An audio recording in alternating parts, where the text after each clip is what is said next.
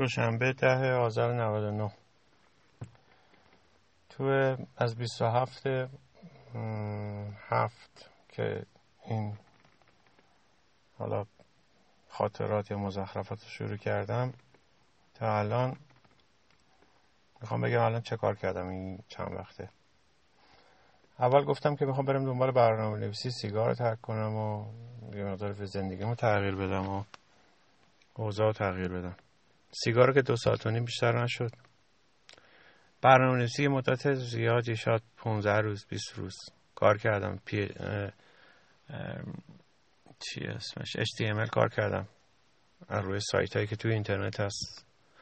یعنی به صورت خودآموز کار کردم و تا یه جایی رفتم دنبالش و بعدش دیدم خیلی داره سخت میشه و نمی‌فهمم.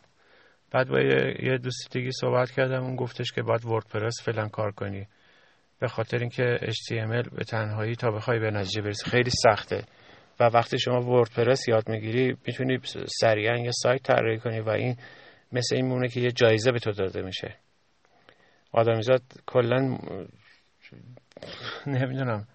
دوست داره یه کاری که می‌کنن سریع بهش جای... یه کاری که می‌کنه سریع جایزه اون زحماتشو بگیره.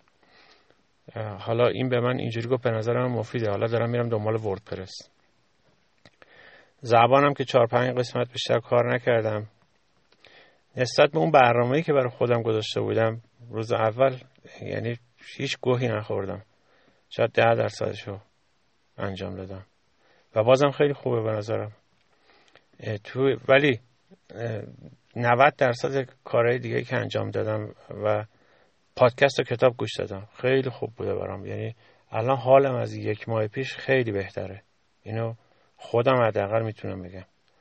و حس و حالم حس حال بهتریه و شاید این اطلاعاتی که دریافت کردم از توی این پادکست ها و این کتاب ها و این چیزهای دیگه باعث شده حالم خوب بشه.